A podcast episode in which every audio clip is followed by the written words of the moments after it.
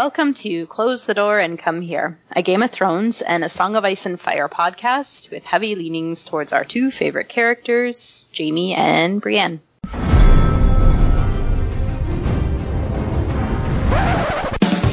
there was a bear there, all black and brown and covered in hair.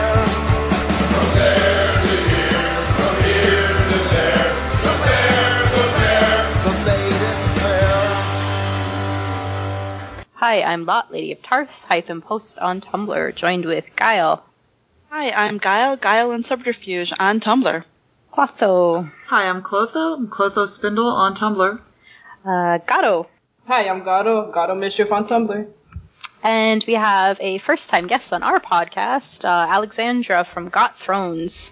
Hello, everyone. Uh, you can find the Got Thrones podcast at Got Thrones PCast on Twitter, Got Thrones on Facebook, and GotThrones.com. I'm so thrilled you had that all ready to go. You're so professional. that was going to be my follow-up. No, my professional, my professional uh, Twitter handle, Got Thrones PCast. well, we're close the door and at gmail.com.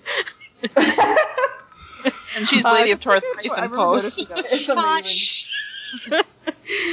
Okay, so this episode is kind of going to be, um, I think, a super casual one. Um, I'm hoping it'll be fun. We're going to discuss the best and the worst of Game of Thrones seasons one, two, five. Um, it's kind of like a countdown of our own personal favorites or not so favorites, but um, I mean, there's no real wrong answers. I mean, it's all opinion, right? No, there are wrong answers. Yeah. There's the wrong answers. That'll be the fun part when we debate those wrong or right answers. um, so we did like a few categories, but I'm just kind of gonna jump around a bit. Um, if there's anything you feel like I have not um, jumped onto that you wanted to, you know, discuss, feel free to just throw it in. Um, I think I would like to start though with um, your best book inspired scene from the show. So like an adaptation from the book to the show. What do you think they've done well? And I think I want to do it by season just to kind of keep it uh, somewhat structured. Um, so season one, best book to show. I can share mine first. Go ahead. Um, no, Yeah. someone's not objecting. Okay, it, it's um Jaime fucking his sister, then pushing Bran out the window. Amazing. I didn't see it was like I went that. to, um, Oh, What's that? oh, go on. No, WonderCon. Go for it. What? I went to WonderCon this weekend and there was a Game of Thrones psychology panel, and um, this uh, one of the women said that when Jaime lost his hand, she's like, "Yeah, he lost his kid pushing hand." Brilliant quote. Except it wasn't because they had him push him with his left hand. Uh, that's right. I thought it was his right hand. It was his right hand. It is his right hand in the I thought he but in lost the show. It, in the show, he did it with his left hand. yeah, because of the blocking in this. I'm imagining. Oh, that's right. Yeah. I'm no, I'm in bed right now, like like positioning this. How, how beautiful would that have been if Guile could have been at that panel? Actually, Everyone would have immediately hated my guts. not me. Well, Oh, she didn't necessarily say she was talking about the book. She might. Or she was talking about the show. She could have been referencing the book. Yeah. Well, you. I. Yeah. Oh, anyway, what I was getting, the reason why I personally love that scene though is it's kind of like the oh shit moment for me because I wasn't a book reader first. I was a show watcher, you know, filthy scum that I am. But um, it was definitely my oh shit. What is this show? I need more. So yeah. And it was like that for a lot of people. I think it was such a shock. I mean, because up until then, it's a pretty, it's a good HBO drama, but really the most shocking and exciting part happens at the beginning with the White Walkers, and then you go down to like hang out with the humans, and there's no magic and nothing that exciting until this dude pushes a kid off a tower for no reason. After fucking Absolutely. his sister. Right? Yeah, Just when you think it couldn't get any more shocking. I was a show watcher too. Like I started from the show, and when I saw it, I was like, "Wait, was that his sister?" Was that, I wasn't really paying attention the first time I saw it, and I was like, "What? What am I watching?" Um, And it was amazing. I was like, "I'm gonna continue this." Call me in for the sister fucking. So anyone got Yeah. any other ones that you want to throw in from season one? Um, I have a couple. Can I pick more than one? Or do I really have to pick one? try. Oh no, you can you can pick more Okay. than one. I'll pick one. Um, Khal Drogo's "I'm gonna take the throne" speech. Ah. Oh yeah, That's a good So- one. He's so hot when he does that. remind me. I can't even. I can't Oh, even it's- remember it. It's after It's Danny after Danny's poisoned, and he decides that he is gonna um he's gonna cross the cross the sea and take Westeros for their for his kid. He's gonna get And that he- iron chair for his kid. Yeah, and he's gonna rape all the women, and, and it's like one of those cases where you're kind of like, I'm, I'm okay with that. He's certainly more palatable than Robert or Joffrey. Oh. yeah, I mean, like you go, Khal Drogo. Oh,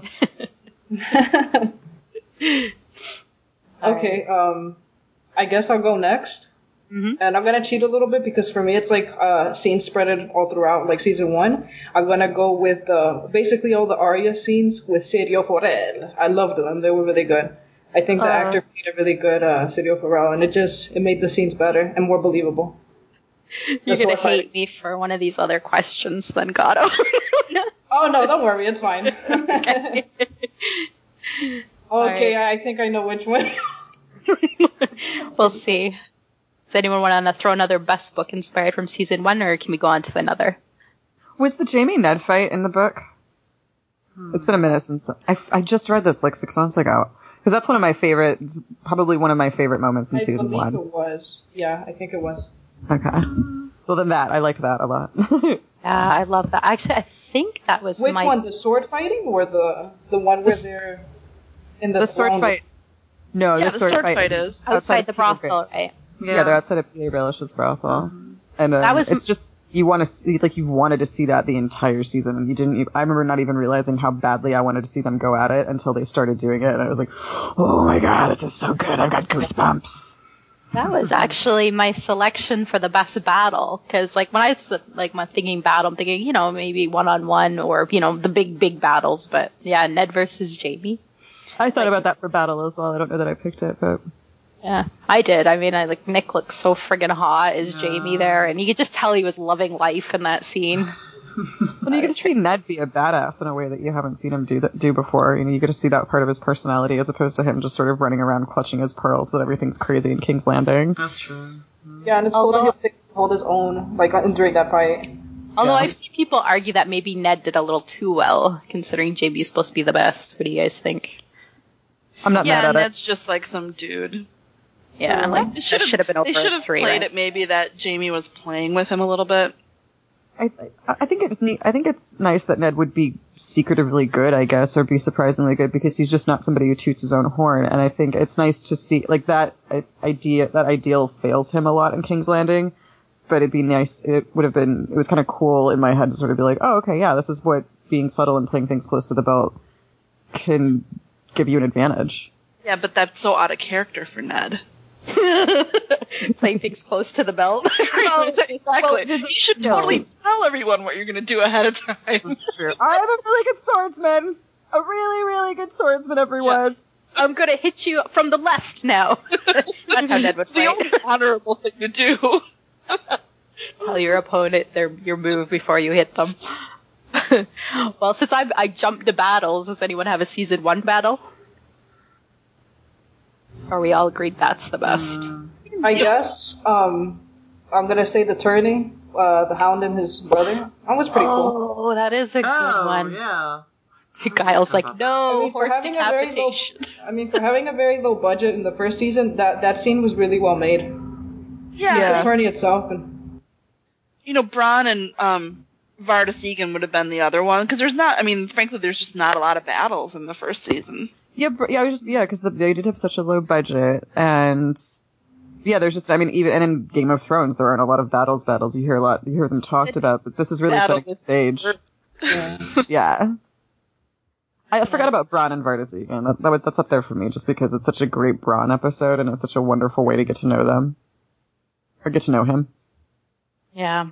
There, the only one other one Oh, I yeah, could think right. of was was in the Vale. Um, well, I think it was Catelyn and Tyrion, and then they get attacked by the. Yeah. Oh, the Hill people. Uh, The Hill that was a little people. gruesome, That one- yeah. that Oh, one yeah, almost and got Tyrion worse. kills that guy with the shield. Yeah, that part. Yeah. I was rewatching it, like preparing for this episode. That one almost won worst for me because like it's got a lot of like camera shaking, and they're trying to make it look more action packed than it it was is. season one lot. It was season one. Okay. There's only one season one best. worst battle answer. I mean, it's it's there's one objectively worst battle. that guy. Ned in the Ned in the axe. No. Tyrion. Tyrion when you don't see any of the battle and then you see him sort of floating over the ground after the battle. Oh, that's right. Oh, oh, yeah. I mean, that was a good. I feel like that's a good. I don't know narrative choice. I thought that was a neat way to do it, but it was so clearly a budgetary decision. like, you guys, come on. that Yeah, or they sure. they filmed that mountain pass fight scene, and they're like, ugh, you know what? Let's just do a cutaway. yeah. My You know favorite what I part the. Oh, go on. Oh, I was. You know what I think's the worst one? Sorry, Gato. It's the Syrio Forel when he's like fighting all the Lannister guards, and Yeah. his like Did he little pick up a sword? yeah, his little The one at the end, the very last fight. Yeah. the little Why wooden doesn't toothpick. Why Right? doesn't he pick up one of the swords from the guys he knocked out? Because he's Right? Syrio Forel. Because he's alive. There's four swords to choose from, and he continues to fight with the toothpick. But he's a water dancer, though. I mean, I wonder if that's. I wonder if he's just straight not trained in that kind of swordplay. And also, he's like, I don't know that he would even be able to lift it and actually do any good with it because it's so heavy and he's like he's a little guy he's strong but I think you need more brute force to use those weapons in a skilled fashion. But do you think he'd be better off with that than he would be with a stick? I don't know. I think he, I think he got a lot of work done with a stick. He took out three dudes in armor with a stick. I wasn't mad at it. he was pretty good. I maintain that he's still alive though, so my I'm a little bit emotionally attached to Syrio. Are you a believer that he's Jaqen H'ghar? Are you one of those? Nah. Um, I think that would I wouldn't be upset at that, but it seems a little too obvious to me almost. Um, I think maybe he got a I, I don't know. I think maybe he got away and Arya was lost, so he I don't see him necessarily going to find her, so maybe he just flitted off and made himself safe. Yeah, I think It's my hope. there's a good chance he's still alive. You didn't see him die. Yeah. Do you think Stannis is still alive too? Yeah. No, no. I've already established that. Oh, the big guns come out. They cut away from the camera. Cut I away love from Ned too. He Like, had an off-screen death. Ned's still alive? I mean, death. I said death. They didn't cut away from Ned. I mean, well, he they did. We saw his head on a Yeah. pike. We saw his There head on a enough pike. time. Yeah, Like we got proof. We You didn't didn't see see Sirius the head on a sword cutting his head That's off. so true. I didn't head- even think about that. You, know, you see the hair dripping from the blood off the sword. yeah. and, I'm and you being see the applied. head afterwards. so All I know, right. wait, this is totally wait, this is totally a random thing, but I, I I don't know why I just thought of it because you guys were mentioning the head. Didn't they get in trouble for using um like a fake? I don't know. GW Uh, Bush, your- yeah. oh, yeah, yeah. W. It's really obvious. And they had to edit it out when they released the DVDs. They, they were Yeah, I really just- I just scra- like that. Yeah, they were scrounging That- for So heads. It's really obviously not Sean Bean in that final shot. Like it looks like a really bad uh, like wax Yeah. sculpture. They, they didn't really cut his head off. Well, obviously, yes. Hey, they had to cut corners, man. Yeah, Gato, your job's to interject with season one, season one. Gotta remind people. Can we discuss um, best romantic moment? I'm wondering if we all have the same one. Is it of season Probably. one, or are we going any? Season one. Strictly Poor Well. She's already for season three. Well, I think it's. I mean, I'm picking Dan- when uh, Danny's riding her Dothraki stallion.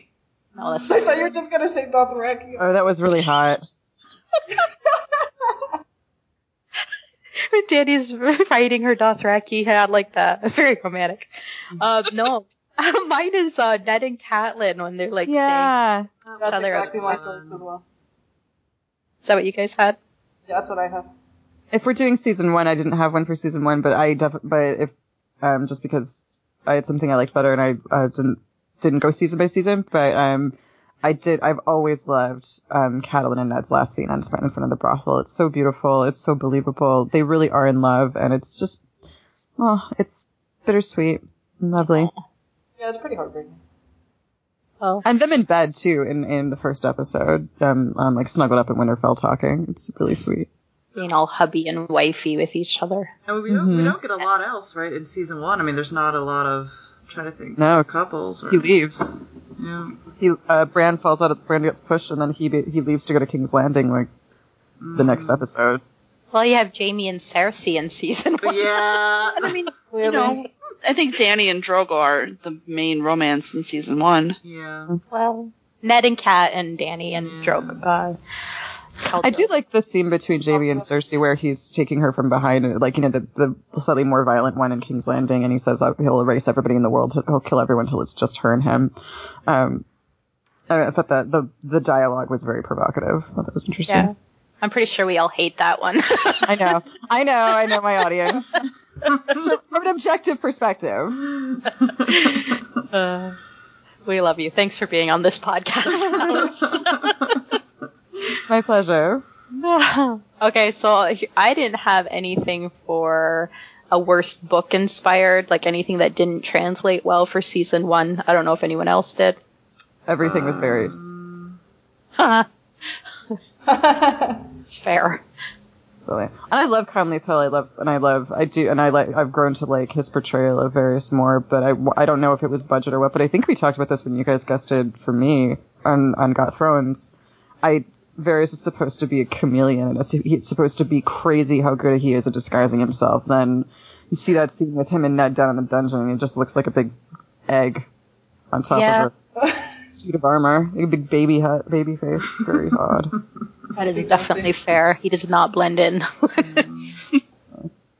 I thought, um, you know, I, I get, I mean, it makes sense why they did it, but having Tyrion kind of be Jon Snow's kind of little magical dwarf up at the wall wasn't my Uh. favorite adaptation.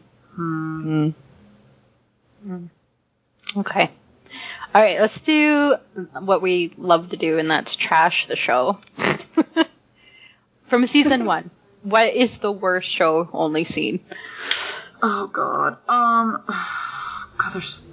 What is the? Well, uh, Are there that many? Because it does. Uh, Yeah, think I didn't like because Cersei. Yeah, I didn't like when I, I. It may be not a popular opinion, but I didn't like when Cersei said she had went into um.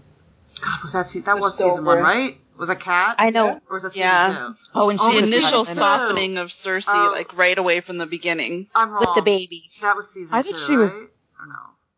No, this is when Bran's in the in the bed and Cersei comes to comfort Catelyn. I got the sense that that was all bullshit, and she was just there trying to like suss out whether or not Bran was going to live. I didn't like believe that her for a minute. Yeah. Yeah, I would like Better that better. I thought they were making it up to make her seem like nicer, or- Sympathetic. yeah. I feel like they didn't even they didn't start doing that though until four or five. But I see what you- I mean. I, yeah, I, Oh, see- I no, see I why think they started in. I, I think they started um, with the sympathetic Cersei from like very early in. One. Yeah, that's It's hard not to be. I mean, it's pretty easy to be slightly more sympathetic than she is in the books. I think, honestly, as a if Well, that was especially if they write out all of her like most evil deeds or give them to Yeah. other characters. yeah. Give them to Joffrey. I don't. Um, I'm not a great Cersei. Int- I like Cersei's portrayal on the show better. Um, just because I, I look, I you know, reading her in the books and reading her, she just she gets boring and two dimensional after a while because she's so ridiculously terrible. So it's, I don't think it's a very good adaptation, but I prefer. I would prefer to spend time with that Cersei. Um, but yeah, it's I yeah, she's I think one thing we can all agree on is there's definitely two different Cerseis. there's book Oh, Cersei, God, yeah. there's Yeah. show Cersei. They're not the same character. I like them both separately, but you know, it's, as for an adaptation, uh, I don't know if it's it's not really truthful to the book, but it is. I, I do like Lena's uh, portrayal of what she has to work with because you know she's got to work with the dialogue she's been given too, right? Yeah. Well, and I, I don't think think, that you can the- cast. Oh. No, go ahead. I, I don't I don't know that you can cast Lena Headey, or I don't even know that it's a smart decision to cast Lena Headey if you're not if you're gonna make her a simpering bitch. You know, she's like Sarah Connor Chronicles. She is the Queen of Sparta. You know, this that's a very specific choice. So I, yeah, I think I yeah, I think I can change my opinion. You're right. They would want to they would want to have made her more sympathetic from the beginning, or else I don't think that that's the actress you pick. All right. Um, I don't even know what my question was. Oh yeah, worst show scene. I think it's Littlefinger coaching the two uh, prostitutes on how to prostitute. Oh, sex position. Oh my lord, I forgot. About God, I forgot about that. Can I change my answer? Um, that one is the worst. Ever. That I was so bad. That was awful. It was so cringy. That was so bad. It was good for me. To be honest. like, I'm looking at like really, wait, really, wait. The dialogue, in my opinion, isn't bad. Oh no, wait, wait, the coaching? Oh no, never mind. I thought you guys were talking about the one where Littlefinger's talking about something and then like they're like having sex in the background. That's a Yeah, different they are. Fine. I think same it's one. the Oh, the same same one. one. It's just Oh, a very same one. long scene, yeah. Oh my god, I was like, oh no, I like that one. I was gonna say Littlefinger's dialogue isn't so bad though. Like apart from the having sex in the background, obviously. it takes away. okay, you know what I picked? I don't think it'll be popular, but I picked um the wedding of Khal Drogo and Danny. That whole um scene just it it felt like a porn parody of itself. Like Yeah, it was kind of campy. I agree. And then it just it felt very like I felt really uncomfortable watching it too because it just felt like such a contrived vision of what they thought the other would be. I don't know, it just felt very Yeah. racist to me. It, yeah, it was really overindulgent and it was really like, it just really, Jason Momoa drove home the Dothraki culture just by being himself. You know, they didn't need to layer it on with this really ham-handed, ignorant, shallow depiction of the savage horse warrior people. Like, you can have a warrior race without having them be kind of, Well, without having to them be be like, fair, I mean, if the question is an adaptation, then this is on No. George because it's pretty much like the, that's what's in the book.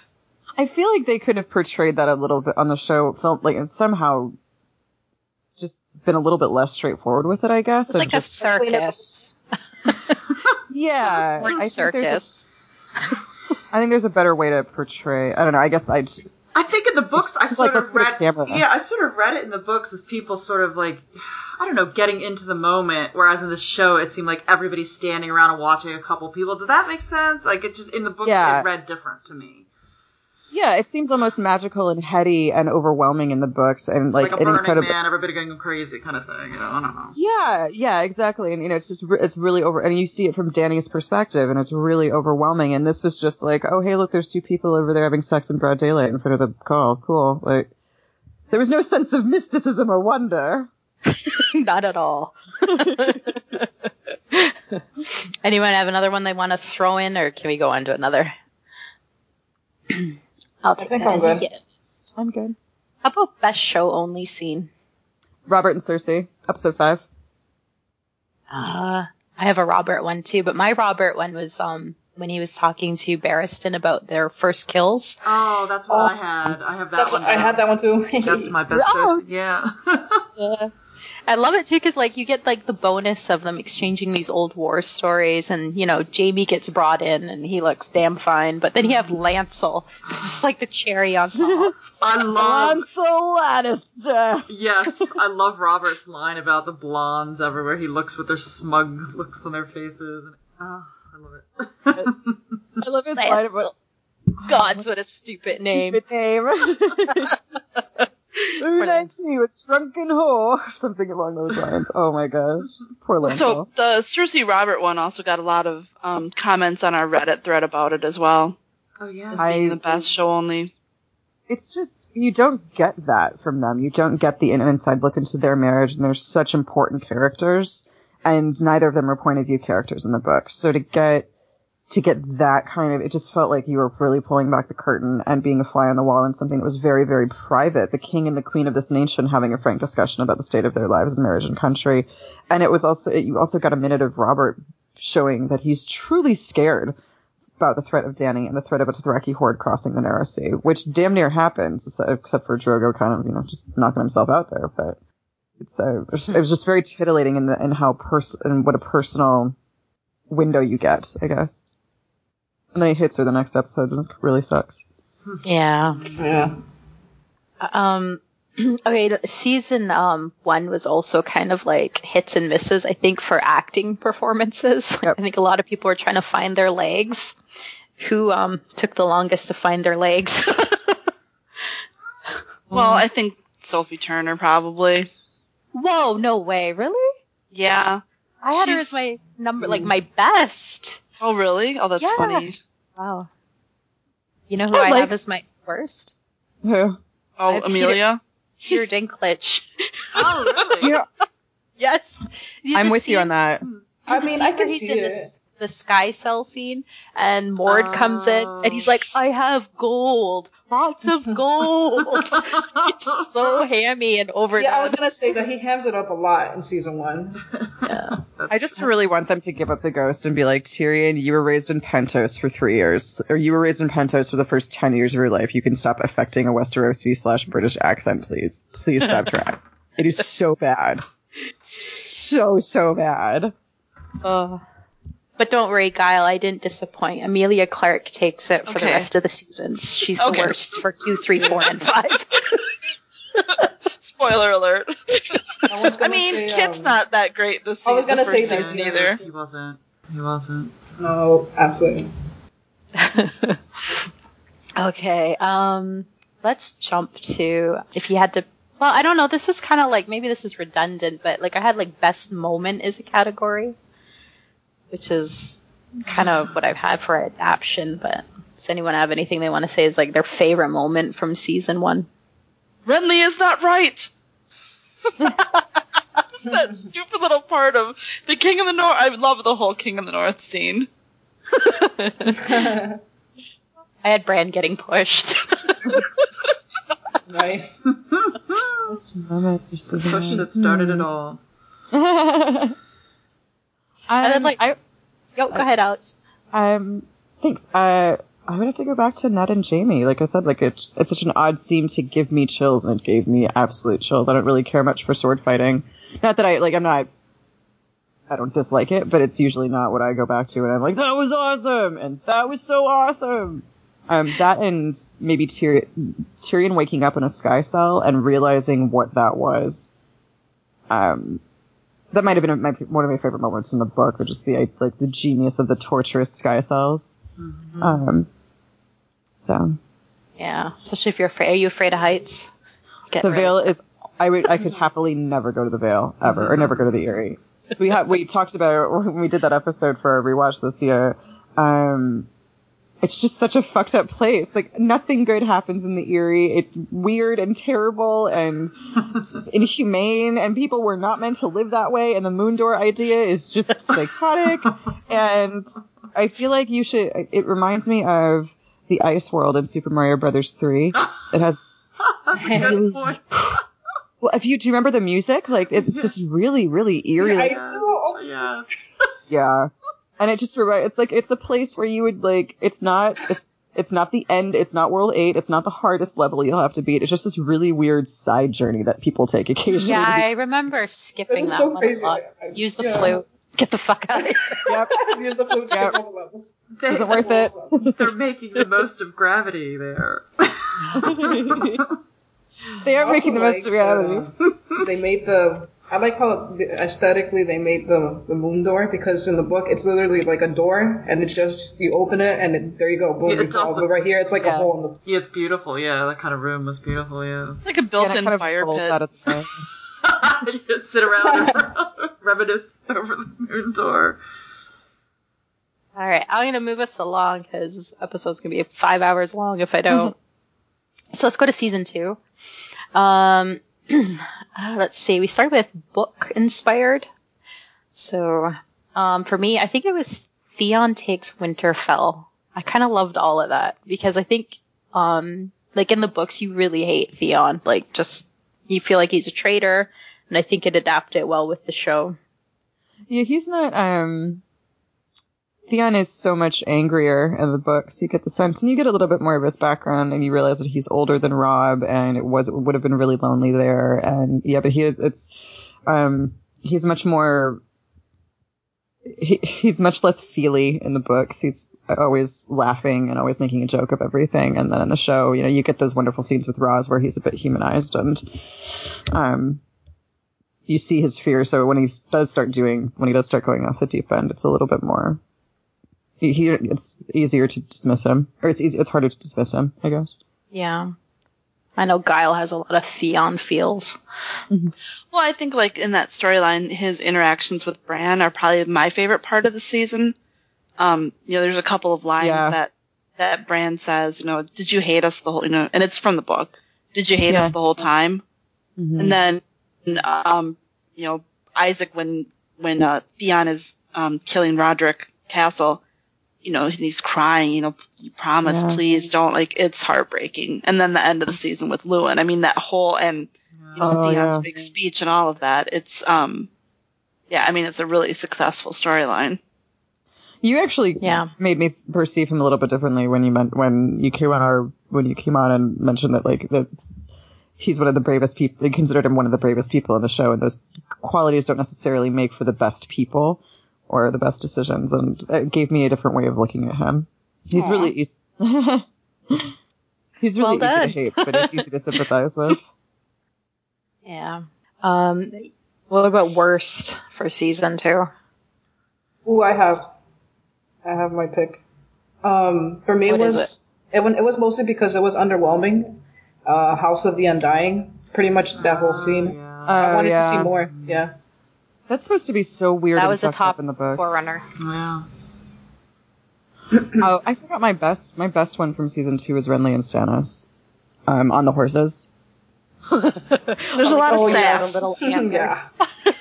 I love it in the book. I love it in the helmet. show. So no, um, so Clotho, I do have bad news for you that um, someone wrote in and said their worst costume is from season two, and it's Renly's antler crown. Oh. Oh, The that's antler I wrote that in crown. on mine. That's a cool I knew you would. I you would put rainbow Clotho- guard helmet. We're gonna do all those. Oh, at the Brienne's helmet. Should have worn it. The rainbow guard helmet. I, what about um, Blackwater? Does that make the best list for anyone? I thought I it would have been my best battle, um, or one of I had Under them. Battle Yeah, I did too. This I is mean, so who- pretty. What else are you gonna pick for season two for battle? It has to be Blackwater, right? Did anyone pick anything else besides the Blackwater? No, I didn't. No one picked Brienne uh, beating Loras. Oh, that could be a little battle. Oh, oh. that would have been number two. Got him. Honorable mention. uh, my worst, um, though for show only, was anything with Talisa as a field nurse. Oh, that was awful. Uh, Uh, oh yeah, I think oh, that was the show only. Yeah, Talisa dressing down Robb for the violence of warfare. Go fuck yourself. Oh my god. I have strong Jesus. feelings about Talisa Stark. I do not like her. I think she is completely, completely out of place in this world. She makes no sense. Her character makes absolutely no sense, and it's just. Six. Yeah, Sticks sticks, out out like like, a sore- sore thumb. Yep. Mhm. and her name's Talisa. It's Lisa with a ta. It's really stupid. Don't understand. and she ruins everything. And I don't know. I don't know if it's the writing, but the, I don't. I'm not so thrilled with her acting in general. You know, it's it's kind of meh. You know, could have been the writing. Mm. Got a nice butt, but you know. She does have a nice butt. It's a really cute butt. I wonder if Charlie Chaplin's butt looked like that. Yeah, probably. It was probably real tight with all that dancing. Yeah. He did a lot of like stunts and stuff, right? He probably had a good ass Charlie Chaplin. Charlie Chaplin got Charlie Chaplin got a lot of play. yeah. Okay. Uh, we- uh, we- this has gone off, gone off topic Before a we jump away from costuming, I did have down um, Margaery's dress. That that like oh my that god. one that looked like it was from uh, Fifth Element. The I oval one. that. The burrito As, dress. as worst, that Yeah. was my worst for costuming out of all seasons.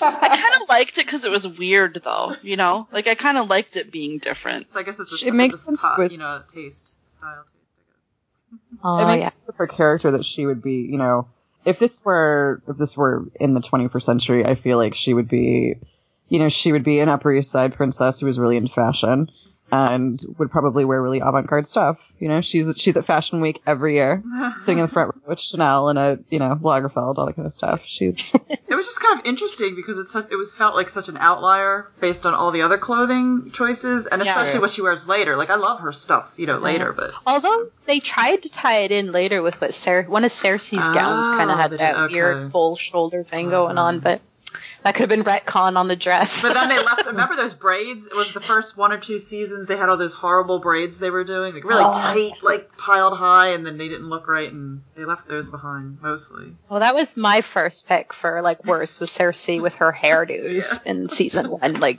oh yeah, Star, Trek, Star Wars hairdos. Very The wig. distracting. Especially like Well, that jousting scene. So like an egghead. Yes, it, her Yeah. The coloring is just so wrong for Lena Headey's skin tone.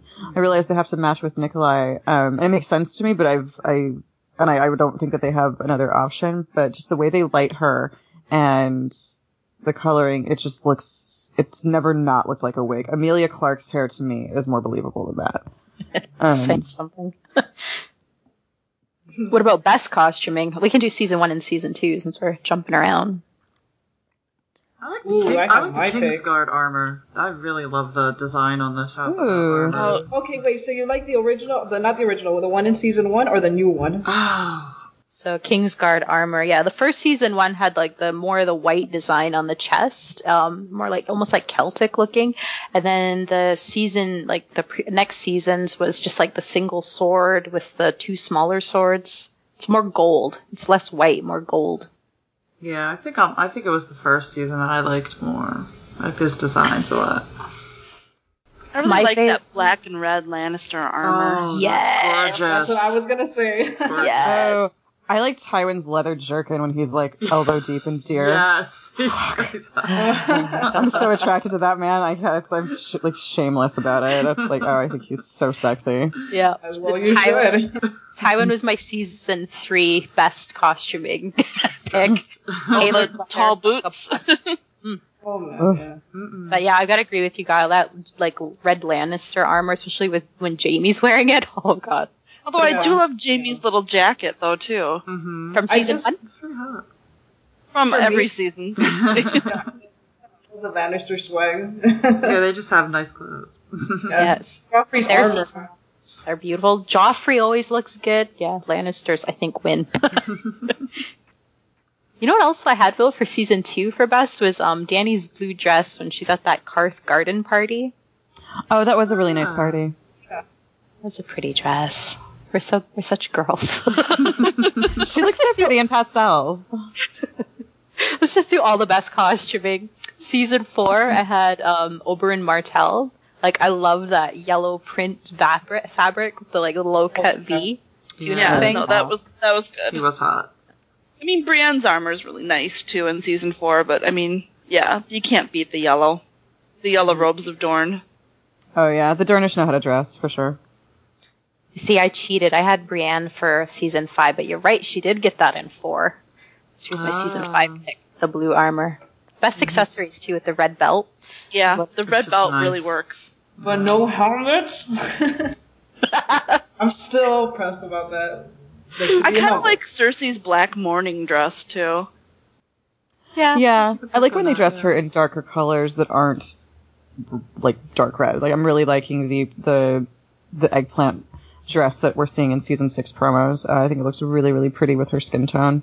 So to anything to get her out of the red the red and gold, I think it just makes her look awful most of the time. So And Mar- Margaery's wedding dress is pretty beautiful in her uh, the rose crown. That Mm. rose crown? That was my worst. Oh for, really? like, I like. yeah, for season four, her wedding attire was atrocious. Oh, Her hair was like the rose. pretty I liked it. She's so light and airy and beautiful and like natural, and they made her look like a like a toddler pageant contestant for her wedding. She did actually look like a toddler. You're right. She kind of did look like the Attack a Dance mom or something. The worst costuming for season two, I had Brienne, her armor in season two. yep. Aw, the Stupid clunky armor. helmet. The clank clank clank clank. Oh god. Poor girl. so uncomfortable. Well, and the helmet with the tiny little antlers. Oh, that was we haven't gotten over it. Uh, it's pretty. It's like the most derpiest helmet that ever derped. Oh my gosh. You guys, I think I, uh, yeah. Never mind. And then there's one like I'm stuck on the fence for three. It's like gotta be the Frey hats, but I kind of love them so and I kind of I kind of hate them. Like They're like They're the the- white, they're like the trash of Westeros. They really are. They're all always dirty. You just know, you know the rushes on the castle floor never ever change. It always smells really bad. Like, yeah, they're trashy. They're trashy as fuck. Those Freys. hats were a perfect design, though. They fit Right. so well. What about Robb's like open, like open chest, like leather jacket Oh. look? I- I'm on board. Totally on board with that look. Nobody was mad at that. It was ridiculous, but nobody was mad at that. Well, Nikolai Coster-Waldau was pretty mad at it. I think Oh, really? in the commentary he seemed a bit jealous of the wardrobe. Oh. Is that the whole cleavage discussion? Yeah, I guess that's pretty fair considering Nikolai was stuck in his own, basically his own filth for like what, an entire season back to back? yeah. She's gotta pretty hot. Well, he's nothing to complain about. Arya got stuck in hers way longer. He wore he wore he, he wore the filth best though. I think he's the hottest, dirtiest person you know in the whole series. Mm, Well, Eddie got to take a bath, so hey, everybody wins. yeah.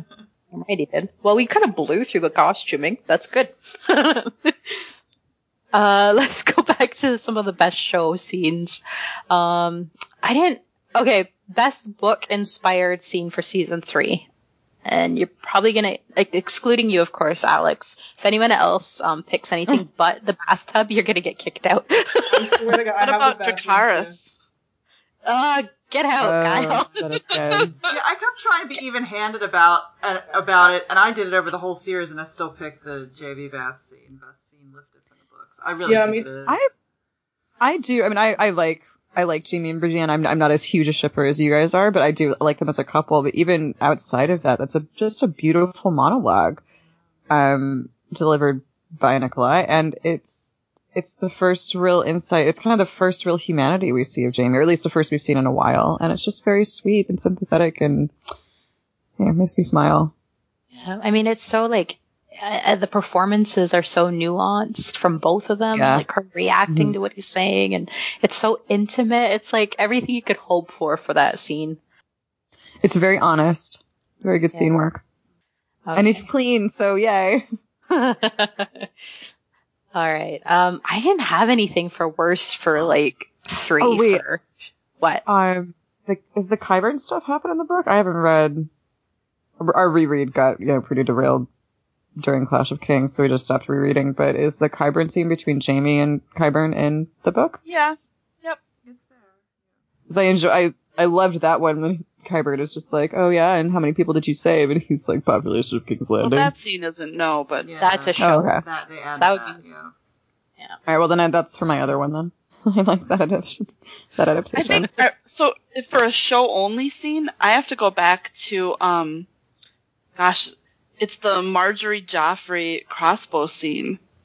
Hmm. Oh, that Ooh, I- that is sexy. Ooh. That's really sexy. Well, except it's. I mean, I think that's Joffrey is really only having sexual feelings for the crossbow.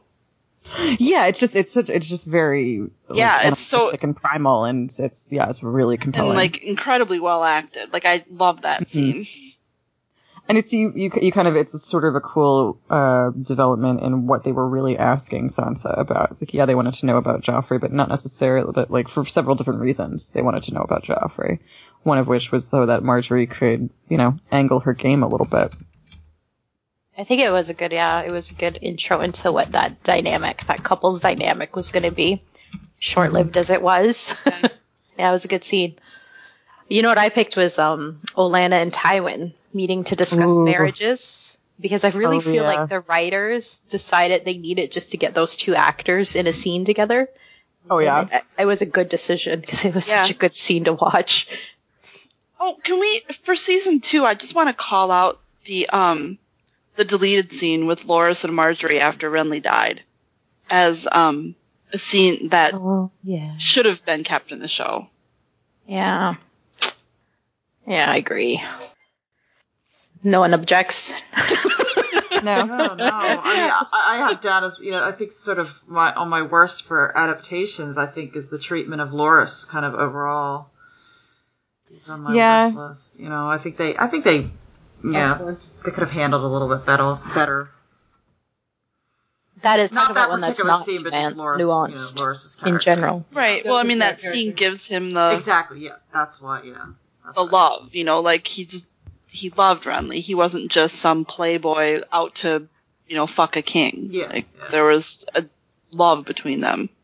I did feel um I would have I like that scene and I kind of wish I think that it should have been in the show as, as well. That said, I do not I think Finn Jones has done a pretty good job of being of expressing some pretty sincere emotions to either of his partners, both Olyvar and more so Renly. Um I've always been pleased with the way that relationship was portrayed. I feel like they've I feel like they've tried at least to intimate that there was something much deeper there Yeah, I think he did the best with what he had. I think he's articulated that himself in interviews that Mhm. you know he's he's you know he I think he's disappointed in how they handled it, but he's trying to you know work with what he has. The writing. Yeah. Um, let me think. What can we go to next? Let's do worst moments. I think for me, no, I don't like this category. Unless anyone felt strongly about it. I I really would just the red wedding maybe. I, It's kind of a hard category, right? Because sometimes the worst moments are the best moments. Oh, the, to see Catelyn brought down that low like that, um, and to have that be the end of her story effectively for the show. I don't know if they're gonna do Lady Stoneheart. I like I am really really really crossing my fingers that they will because I think that's such a brilliant brilliant idea Finally, idea. someone agrees with me. Oh wow. Oh, I'm still holding out hope. I'm in Uh, all right. I really, oh yeah, I think. Well, I mean, I just think that he's like, I think I don't think you can bring characters back from the dead willy nilly, or else obviously the stakes of your show will lower and you'll get a soap opera. But I think that you know, she. I think that if anybody, if anybody could be brought back by sheer force of vengeance, it's Catelyn, and I don't think that her story was over. It's the same way that it was always really obvious to me that Jon wasn't dead. Even in even when I read Dance with Dragons, I was like, okay, well, clearly this is you know something else is going to happen here because your story's not over, and her story wasn't over. And if that's the end of it, that's just so tragic for me. And I didn't even I think I've said this before. I like the Red Wedding in the book much better than I like it on the show. Um, so that qualifies for my worst moment. Poor Catelyn. Though I, am really glad that she ended up slicing that chick, though. It's like good for you. oh, I you know, the worst moment is, I think, um, well, it is tied to the red wedding, is when Talisa gets her um, stomach stabbed. That's like un- Oh, like the unnecessary, baby. Stabbed in the baby. unnecessary, unnecessary Well. And you realize that she's kind of looking at it. Like when she's on the floor, when she's on the ground, she keeps looking at her stomach. And I realize watching it, I'm like, shit, she can probably see her child. This is so fucked up. Oh my god, oh my god, oh my god. Ugh. All right, on that happy note, let's do something more fun. Best battles, season three. Got to be the bear pit, right? I actually don't really care for the bear pit ad- adaptation. Oh, explain. Well, I think they took away all the fun out of it. And they took away most of Jaime's Wait, what? sassy lines. Oh, okay. I'm sorry. Like, I don't know that there's much fun about that. Never mind. I understand now. They took away the best line though. The "I dreamed of you." I dreamed of you. When they you. took away I only rescue maidens, like they kind mm. of like yeah, yeah. They- they took away his sass a little bit in it, and I, yeah, and it's so obvious in a couple of the shots that it's a double, so it kind of takes me out of the scene a bit. And the bear is very unenthused. He's not very, you know, they obviously. Yeah. For reasons. It's a real bear. You got to be impressed by that. Like, come on. He's like, Uh, he's worth the and wait. falls back and That's forth. part There's of the one thing scene that's is always Locke. bothered me about that one about the scene, and it's that Jaime go Jaime and Brienne they run to the highest ledge possible in the entire like That's circle good that they're in, point. and it always bothers me. I'm like, why? All right, that's fair. that's a good point. Locke does save the scene through like some hilarious line readings. I mean, he's Oh, he's amazing in the phenomenal. I didn't realize that he's what's his face from uh, Almost Famous. He's the British band manager that they. Oh yeah, yeah, Oh, yeah. Yeah, I totally forgot that. Like, you, first of all, he's hiding behind a lot more hair, but I, yeah, I just it's I love chameleon actors like that. It's such a treat to be like, hey, remember when you were that wigged out man, wigged out music manager? Hilarious. Well, it's, it's no secret my love for Locke is large. he was uh, he was my uh, favorite villain for the season. Oh. He's wonderful. He's really wonderful. Yeah, It's just a really delight great. to watch. Like he gets all the best lines. He delivers them amazingly. Yeah, he's he's the best. Yeah, I have to say he is for the this S three. Yep. So since you didn't like my bear pit pick, what did you guys like Battle season three? I like a lot of the um oh you know what, never mind. I think that might be more qualified for season two. I like the north I like a lot of the the Robb and the North stuff. Just um my worst one was uh Theon um taking over Winterfell. Or was that season? That was I like season- I like that storyline, but for some reason just the, the is that season two? Am I nuts? season two, I think. Yeah. God, I'm sorry. I'm so It's, turned around. I Don't- like don't it. fuck- It's, I it's all a blur. I like I had such a hard time keeping Sam it straight. killing the White Walker for season three. I thought how they did the um that was precious. CGI. I loved the CGI when uh it shattered. I like that. Scene. Yeah. Yeah. I liked the Hound versus Bear sword fight actually quite a bit in season three. You know, yeah, everything with the Brotherhood without banners, I thought was wonderful. I love Thoros, love, and that, yeah, I agree with you. That battle, that sword fight in and of itself is phenomenal. Yeah. He's, I I, love I'm just- he's gotten over his fear of fire at that point. Clearly, I think I'm just gonna stick with the categories now because it's um we're on a roll. Um, so best battle for season four. I mean, for me, and I know some people who are often on this podcast don't like this episode, but it's one of my favorite of ever on the show, and the Battle of Castle Black I think is brilliant. me too. Same. Yep, I agree. I never had a problem with that one. It's weird. It's I remember I was watching that episode, and I typically don't care about what goes on at Castle Black. It's just very slow moving to me. John's not my favorite character. Um, I don't hate it, but I just like if I have to spend time at Castle Black, I'm not ecstatic. And I'm this totally in agreement with you because as I was doing these like favorite picks, I have like nothing of Jon in the wall. No, I love Qhorin Halfhand, and then he, and I think he's like the Chuck Norris of Westeros, but he like he's not around very long. I don't really give a shit about. I like the Jon and Ygritte stuff um, because I didn't really pay too much attention to it first time around because I knew she was going to eat it. But Rose Leslie's phenomenal and their banter's great. Yeah. But this was the only episode I think that I was absolutely riveted. There was very little romance. There was just a little bit of Jon and Ygritte, but it's just a battle the entire episode, and it should be really dry, but it's really gripping. Yeah. Nobody picked Oberyn versus the Mountain for four, season four. Uh, that Eh. that was on my like biggest that's so fucked up moment was Oberyn's Skittle exploding head. I watched it today again, and it is horrible on the rewatch. I It's I even didn't even watch worse. it the first time. I have my eyes closed. I've never watched the, ex- the explosion. I can't. Don't watch it. I can't. I love Yeah.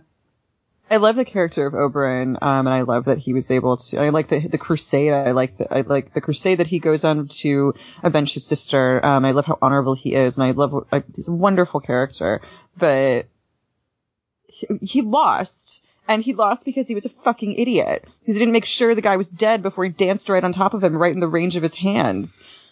I, Yeah. That's what. I'm so I, I, I get really sad that he died, and I get really sad that he died when he didn't have to. It was It was just kind of frustrating a- books. Yeah. Yeah, it Yeah, was- it's a frustrating. Yeah, I remember. Yeah, in the books too. I remember It's just like, being oh like, no. "Don't do that! Don't do that. Classic that!" mistake. Don't. Yeah, In the show, I also- though, I do have to give props, like the reactions, especially of um Ellaria. Ellaria. Ooh. Yeah. Oh. It's just Well, really good. bless Really her well heart, she can bite me too, though, because she kills Myrcella because of Oberyn, and Oberyn lost fair and fucking square. Uh, but it's Myrcella. She's Jaime's daughter. Come on now. Yeah, she was terrible though. Talk about boring. It's funny. I actually have her as, one, as my worst villain. because, just because of the motivation. Like, what? What? I don't understand. yeah. That's actually a can see really that. she's good a pick. sixteen-year-old. She's like Yeah. a sixteen-year-old girl, though. I mean, she's everyone's favorite. She's everyone's least favorite villain. I think, or everyone's favorite villain. That's. I didn't. No, I think she's talking about Ellaria Oh, oh, oh! I, I can get kissing behind that. Myrcella. like the motivation is Just because, yeah, because it pisses me off. Yeah, because like like uh, uh, like Alex said, uh, you know, Oberyn lost fair and square. I don't know. You can't really blame like like place the blame on the Yeah. Yeah. It really discredits, like, it discredits her as a character, and it kind of discredits, you know, we're sort of led to believe that in Dorne they're a little bit more evolved and they're not as petty and as hypocritical as they are, you know, in Upper Westeros, I suppose. And, like, well, no, but you're clearly, you might not be, but you're clearly, you know, irrational and too vengeful, I guess. Um, Yeah, All right, let's just wrap this category up. So, uh, season five, it's got to be Hardhome, right? yeah. Oh yeah, absolutely. Unanimous. There were giants. right, There were zombies. There were skeletons. zombies running off cliffs. Oh,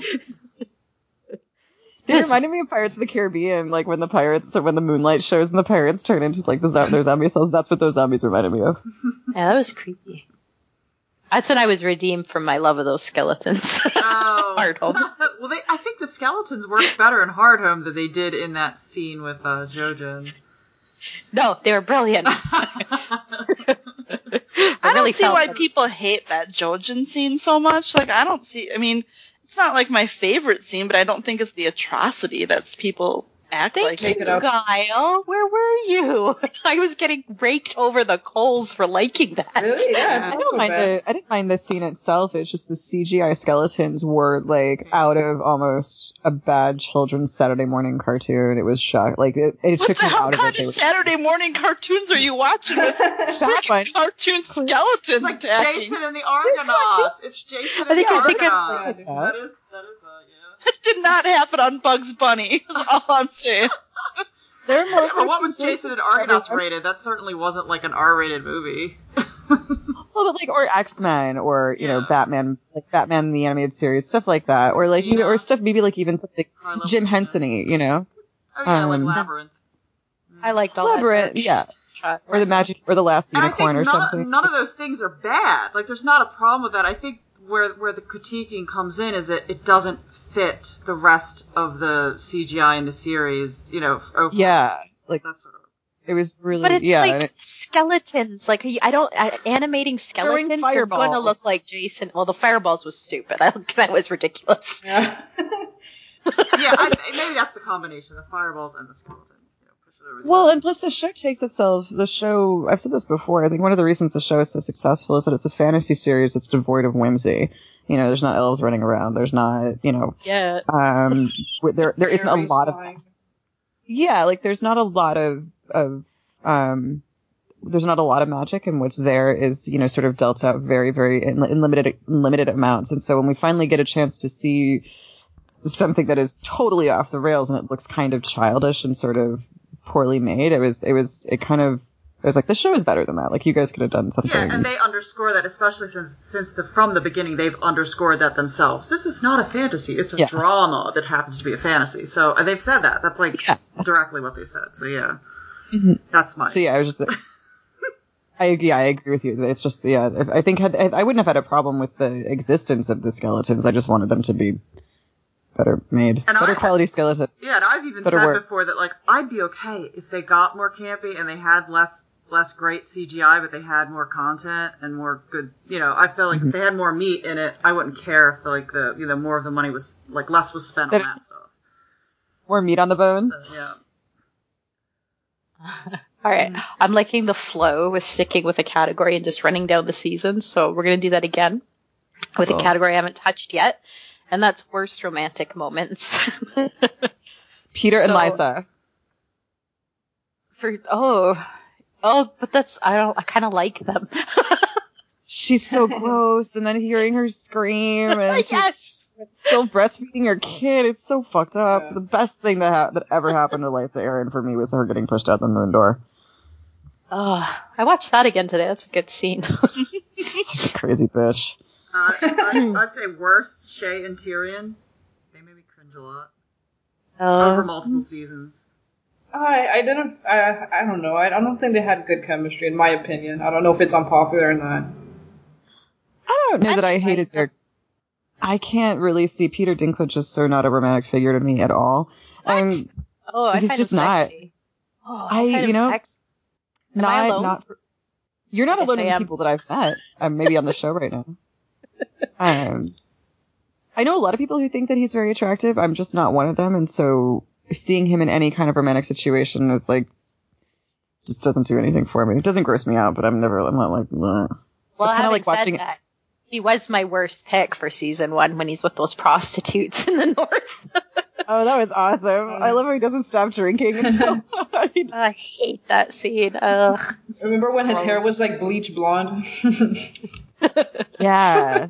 It's like Tyrion the college years. He's like he's bleached Yeah. his hair out. He's he was in his NSYNC phase. I think my issue with him and Gotta Shae is he's so moony over her how he plays it. I've never seen him. I'm trying to think if I've, I've mm. seen some of his other movies, and I think he could be a romantic lead. I've just not. I, I just don't like that Shae and Tyrion interaction. Well, and Shae's not I a very. I mean, she's not a very good actress yeah, either. I So had her down I like her. I, I Not really. wow. I like her. She's pretty good. Yeah. Um, so I think that that story is so tragic um, and frustrating. I think that's why that's where I, I don't care for Tyrion and Shae. Like in the books, she's so clearly like he's so stupid to fall in love with her. She is so clearly two dimensional. She's so I mean she's so clearly um uh deceitful. You know she doesn't really love him. It's very obvious. And I love the adaptation of uh, Shae in the show because it gives her some depth and she's much more three dimensional and you understand why she eventually does what she does. But it's just like watching for two seasons of slow motion train wreck. It's awful. You can, Oh gosh. All right, let's go to two. Uh, season two. Um, for me, I think the worst is that scene with um, Melisandre and Stannis when they're like fucking on the pokiest table that was ever made. oh, I know. They have sex on Dorne. it was so distracting. And Stephen Dillane is not, I, I think he might be handsome in a different context, but I, you, nope, not a Stannis. I love it. Comma's like grinding her teeth right now. she doesn't even know why. her ears are ringing. Yeah. for If he put in three, a little bit more effort, if he like shaved, maybe if he was clean shaven once in a while and like, you know, snazzed up his suits a little bit, I feel like, yeah, I could get behind that, but he's just kind of, he's just very dour all the time and his he's like clothes are wrinkled. Yeah. I like that. well, it's just You like he's it, just huh, got Gato? other. No, did she say his clothes are wrinkly? Is that what he, is that what she said? I don't know. I just thought it was. Well, yeah, yeah, like his, I just, yeah, he seems like fairly unkempt. Like Like his- he's put in a little bit more effort. Like I know that yeah, he's like busy. presentation. Yeah, presentation counts for a lot. Because he's certainly smart. I love his commitment to proper grammar. I would be right there with him. I feel like we could have lunch. He likes his daughter most of the time. You know? Oh no, no, you didn't. That's gotta be the, one of the worst. Uh, we'll get to that category. um, for worst romantic moments from season three, I had Podrick with the prostitutes. Yeah. the worst pretty thing ever on the show Oh. ever. I have a theory about this, and let me know if you.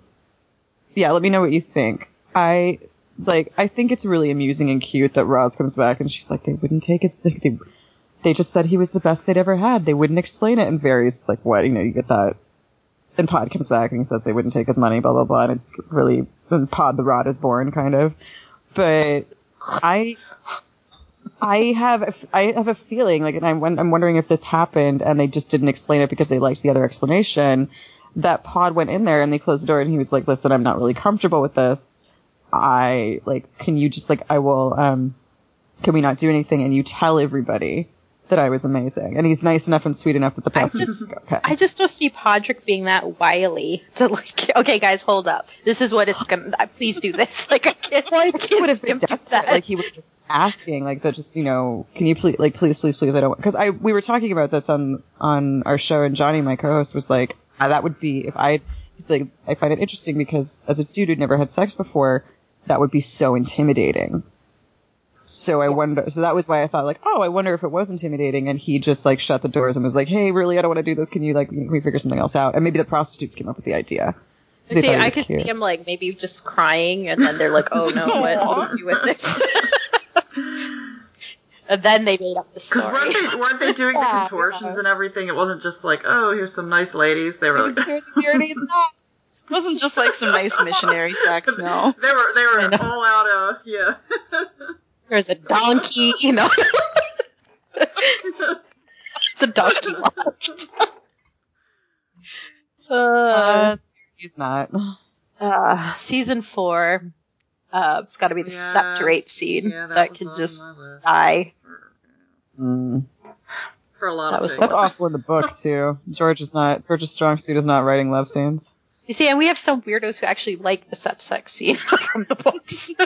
It's just the dialogue. Where, like, do me, Jaime. Do, like like, really? God likes it. No, I said I don't like it. Not even in the books. No, it was nasty. Yeah. Like, ugh, like there's a part where like George, I think, wrote in, um, oh, her semen and blood mixed, and and because she was on her period I or think I like how fabulously nasty it was, though. Like, I like that, like, it was I know, disgusting. but I like- it's like- and he was like, mass and all those other. and he had just, yeah, no, and then he had Uh. back, so he must have been named. It's the great divider The of this kink. podcast: those who like sept sex and those who don't. Uh, let me see. Number five, worst romantic moments. Anything with Tyene Sand in it, oh, trying to seduce poison. Yeah, I had that on my worst scenes list. The poison that made no sense. Like the czar. I know they were trying to set up for Myrcella, but whatever. You know the whole uh, poison It was really and ham-handed. It was her coming on to him. really contrived, really obvious, totally like. all that. Yeah, no. I mean, Yeah. See- bad pussy. That's Yeah. got to be the worst. I have that for my worst scene. Yeah. Actually, I just wrote in Yeah. bad pussy on my. What was that, uh-huh. Got Awful. I just I just wrote in the words bad pussy on my paper. I just wanted to hear you say it I again. know. exactly. Yeah, she said it. Oh, Oh, we blew through that one. Well, and it's such a disservice to the Sand Snakes. Like they're great characters in the books, and this was just fucking stupid. They were really, really, And- and really, this really covers worst underutilized. Battle scene, I would say worst battle scene for five would be Jaime and Oh, Ron yeah. and the Sand Snakes. Oh, I'm sorry. Like, well, what is the security that's happening in the? uh, What is the security that's happening in the Water Gardens? That not only They got one guy. Come on. 20 minutes, 20 minutes after Duran Duran says, listen, we have to watch out for these two Duran in the future. Fucking two, two separate groups of people walk into, just walk on into the water garden and stop themselves from kidnapping Myrcella. Oh, like, they stop themselves. The guards don't even do it. The two separate groups of kidnappers that are able to sneak into this castle. like, That was the- man, Yes, ugh. Play with Mike Johnny Morton made that. Power Rangers like fight, fighting. Jiminy Charisma. Biggest disappointment ever. Yeah. I know. Dude, That said, though, and- I'm and a huge could've fan of. Been- The worst part is that it could have been so cool because they have like different weapons, like the whips and It Yeah. so much. short.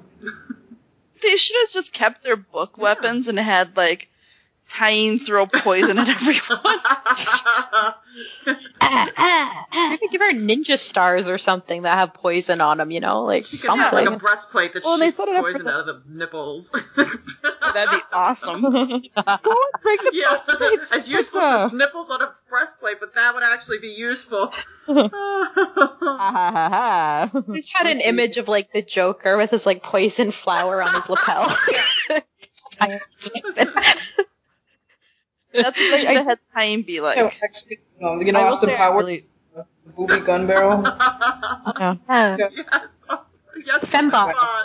Yeah, that, that I really, really like, um, and I will, and I don't know, I don't know why, maybe just because I'm a DS9 fan and I love Bashir and I love seeing Alexander Siddig, but I loved the, like, Dornish Funtime Hour. That was last season, that was season five. I just, for so, I don't know why, it was so, it was kind of so bad, it was good, it was ridiculous.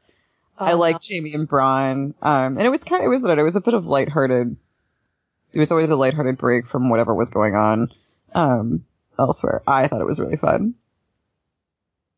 Then I think that silence is Well, our I- I think- response. well, I think this goes back to the same feeling I have about the skeletons. I think if it was a different show, that would work. Like if it was aiming for that, like if it was aiming Yeah. for camp, then I'd be all up for it if they started busting out like Gallivant, like singing like you know Yeah. sand snakes or whatever.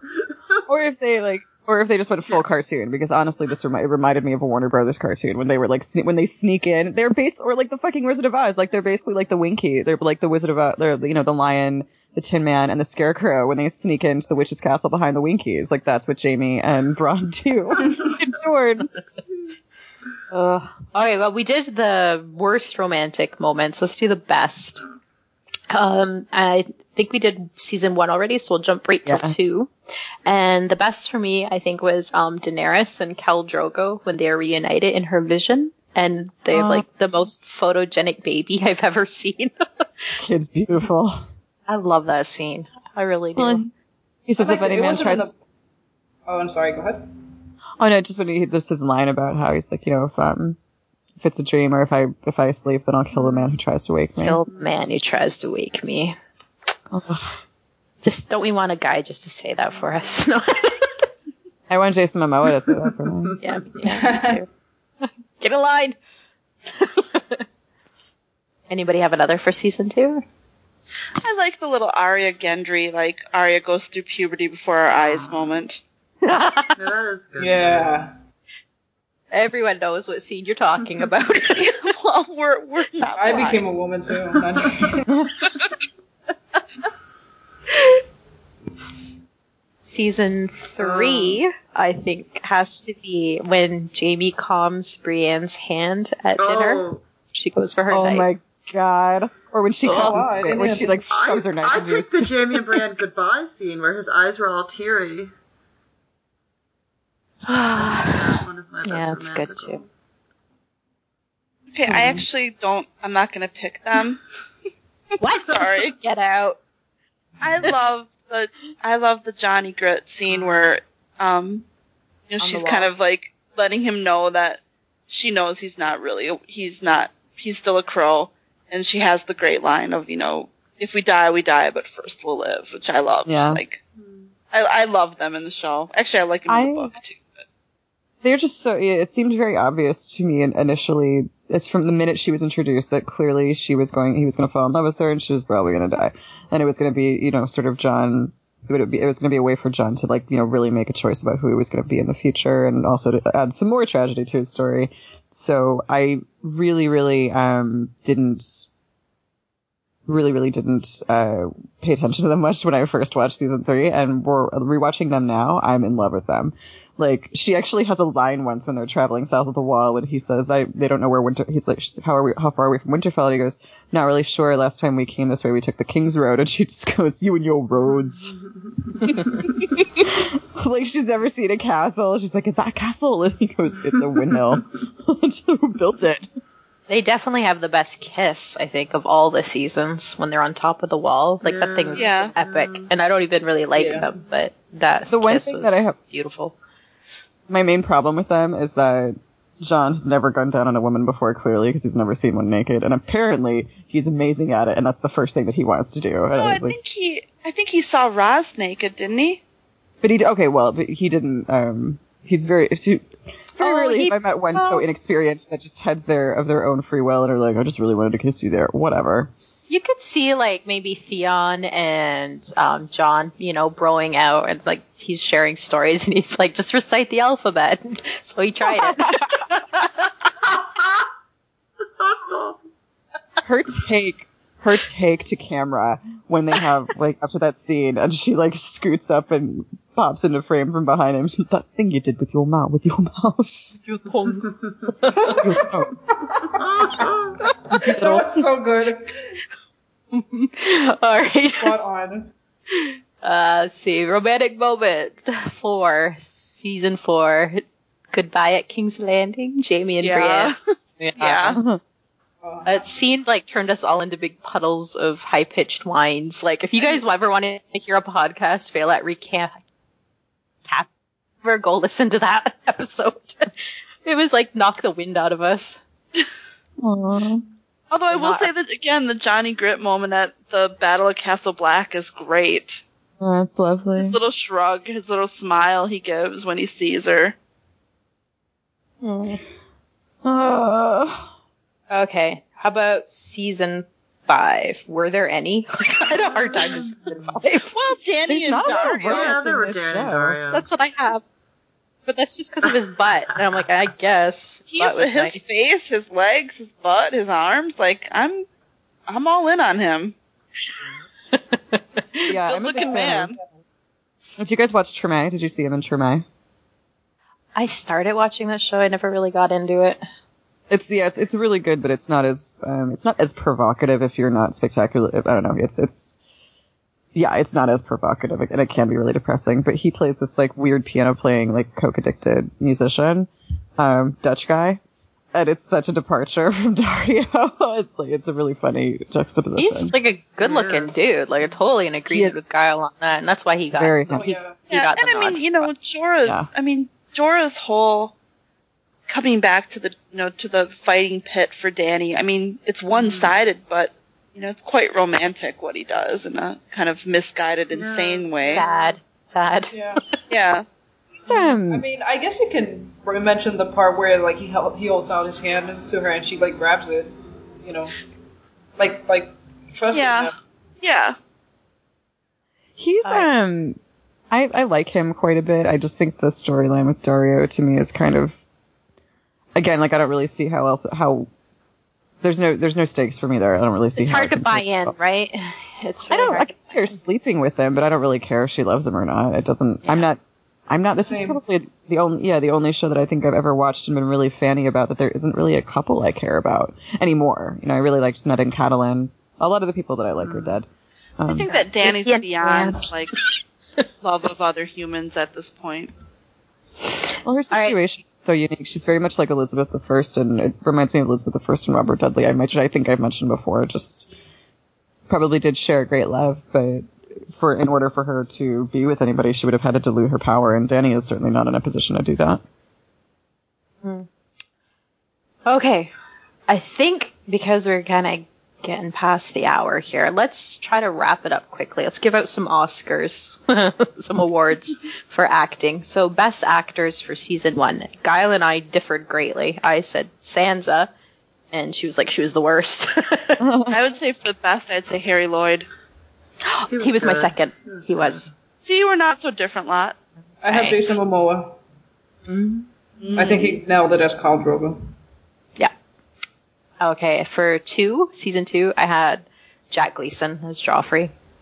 Elfie. Uh, Roy Dotrice as uh, uh, Pyromancer He's Hallyne. good in his one little scene. In his scene, he's great, actually. Jew, he's a Jew. He's in Blackwater, and he has one. He doesn't even have a line. He just hands Tyrion the He doesn't jar. need to have a line. He's so like excited. so gleeful. There's so much glee on his face as he hands Tyrion the wildfire. It's so brilliant. That is so rad. Okay, season three. Uh, Charles Dance. Catapult? uh. Oh yeah, I have him as well. I had Nikolaj. Nikolaj. Season three. Season. Yeah. Oh, he's beautiful in that. Uh, season four. I had Dinklage. I actually thought he stepped up in season four. I think. I mean, if we're not going to go by volume, I would say Pedro Ah, that's Pascal. a good one. Yeah. Oh, that is. Yeah, that's really good.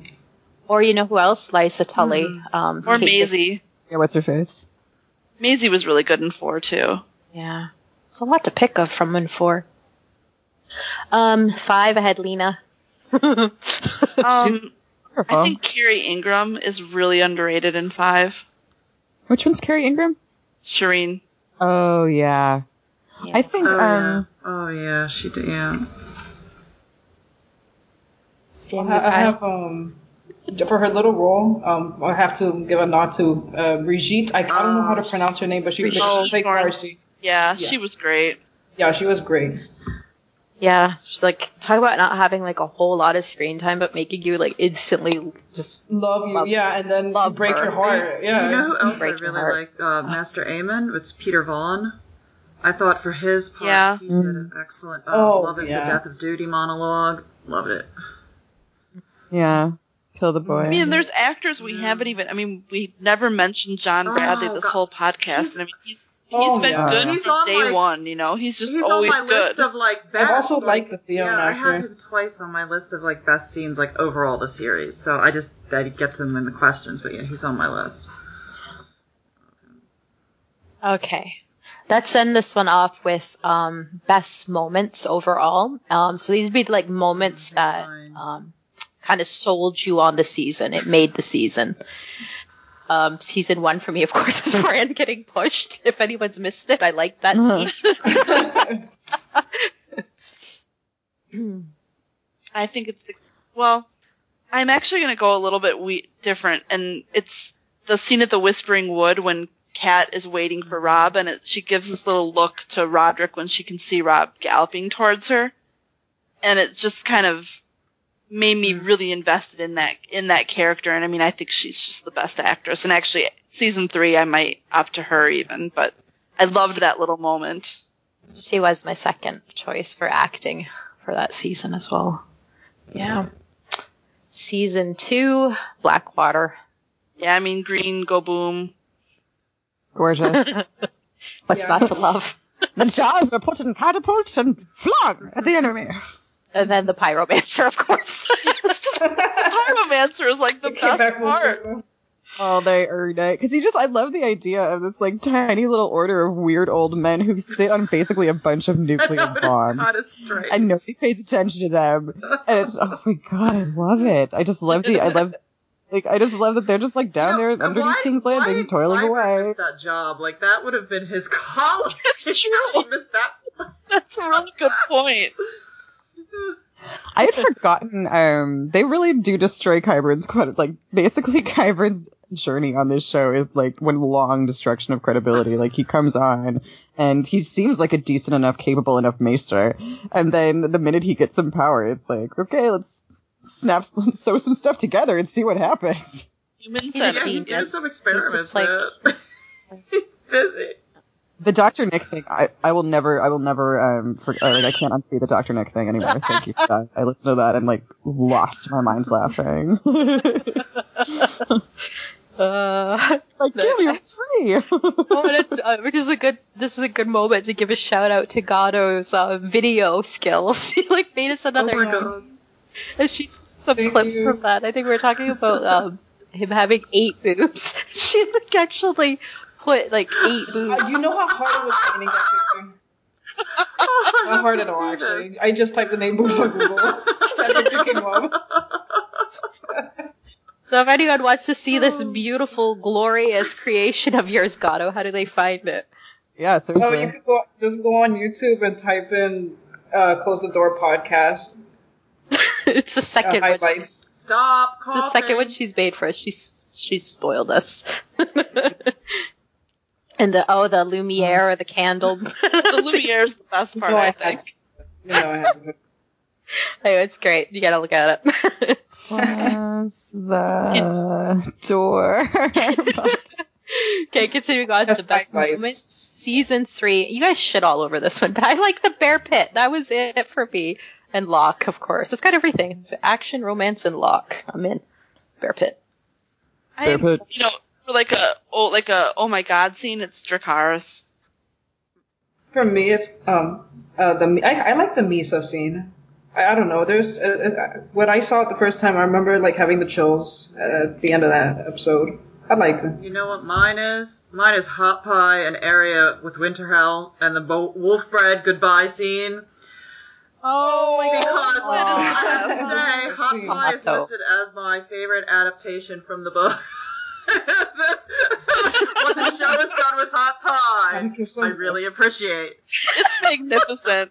Oh and they my need to double down Yes. on that shit. They just need they need like Yes. bring it on. Like we want I- more. I need him. The first and only time I've, the only time I've used illegal music or just used music illegally on our podcast was, um, that episode, and I ended it with um, Kenny Rogers, the gambler, because that's what happens. Like, that's how he survives. He knows when to hold him, knows when to hold him.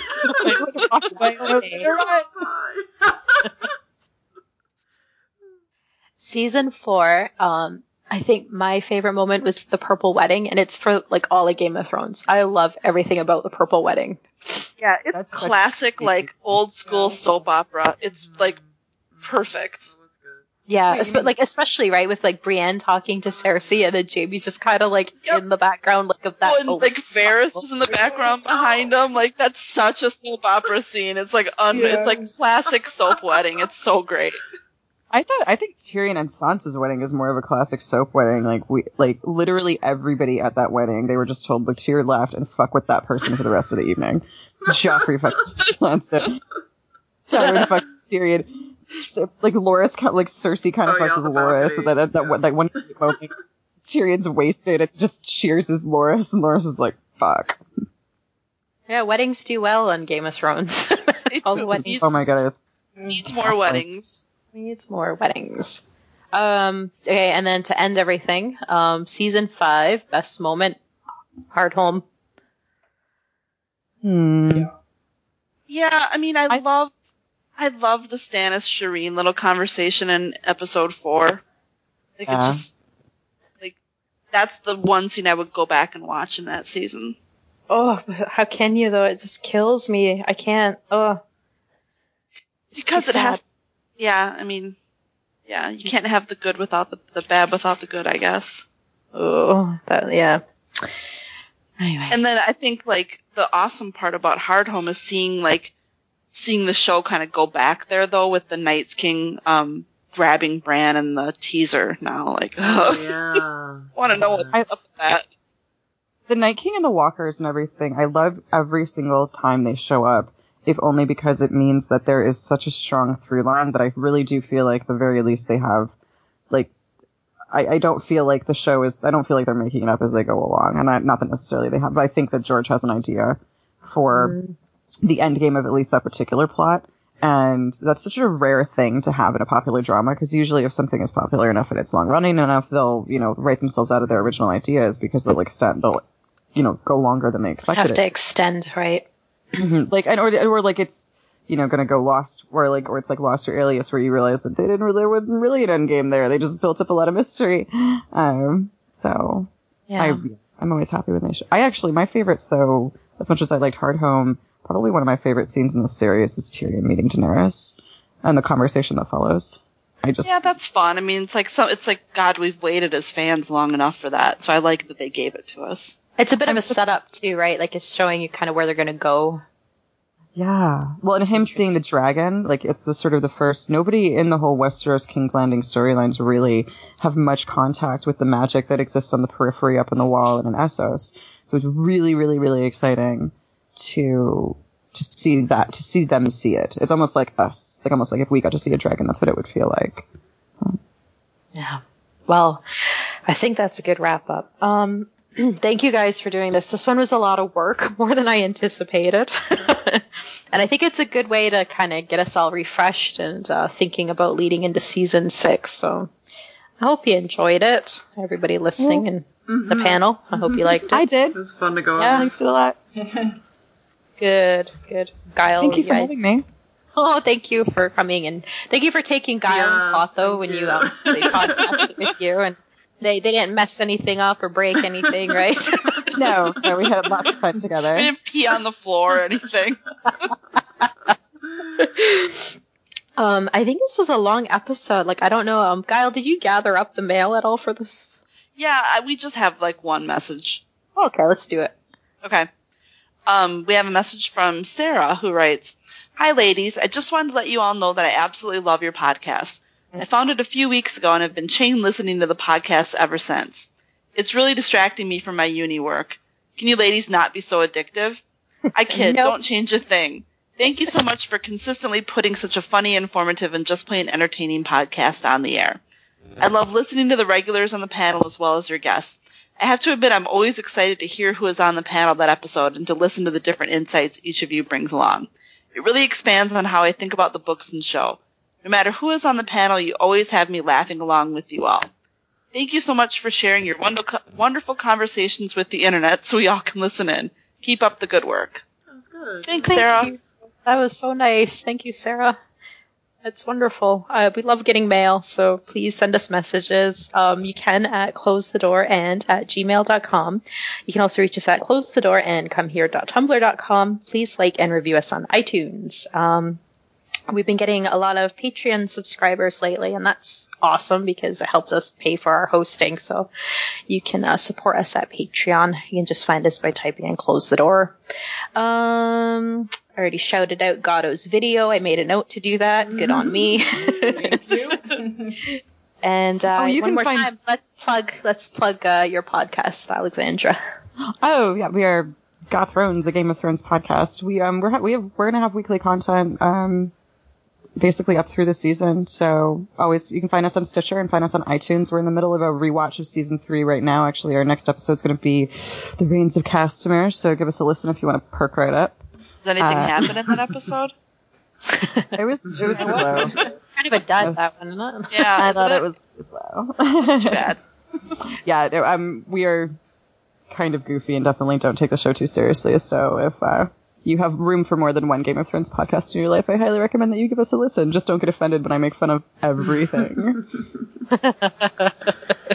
Thank you again for um, being on our panel, Alex. It was very enjoyable. Yeah. Thank you. luck. I have fun too. Thanks. Good luck with your upcoming episodes. And that'll be it, everybody. Have a good night, good day, whatever time of day it might Bye. be. See ya. See ya. Bye.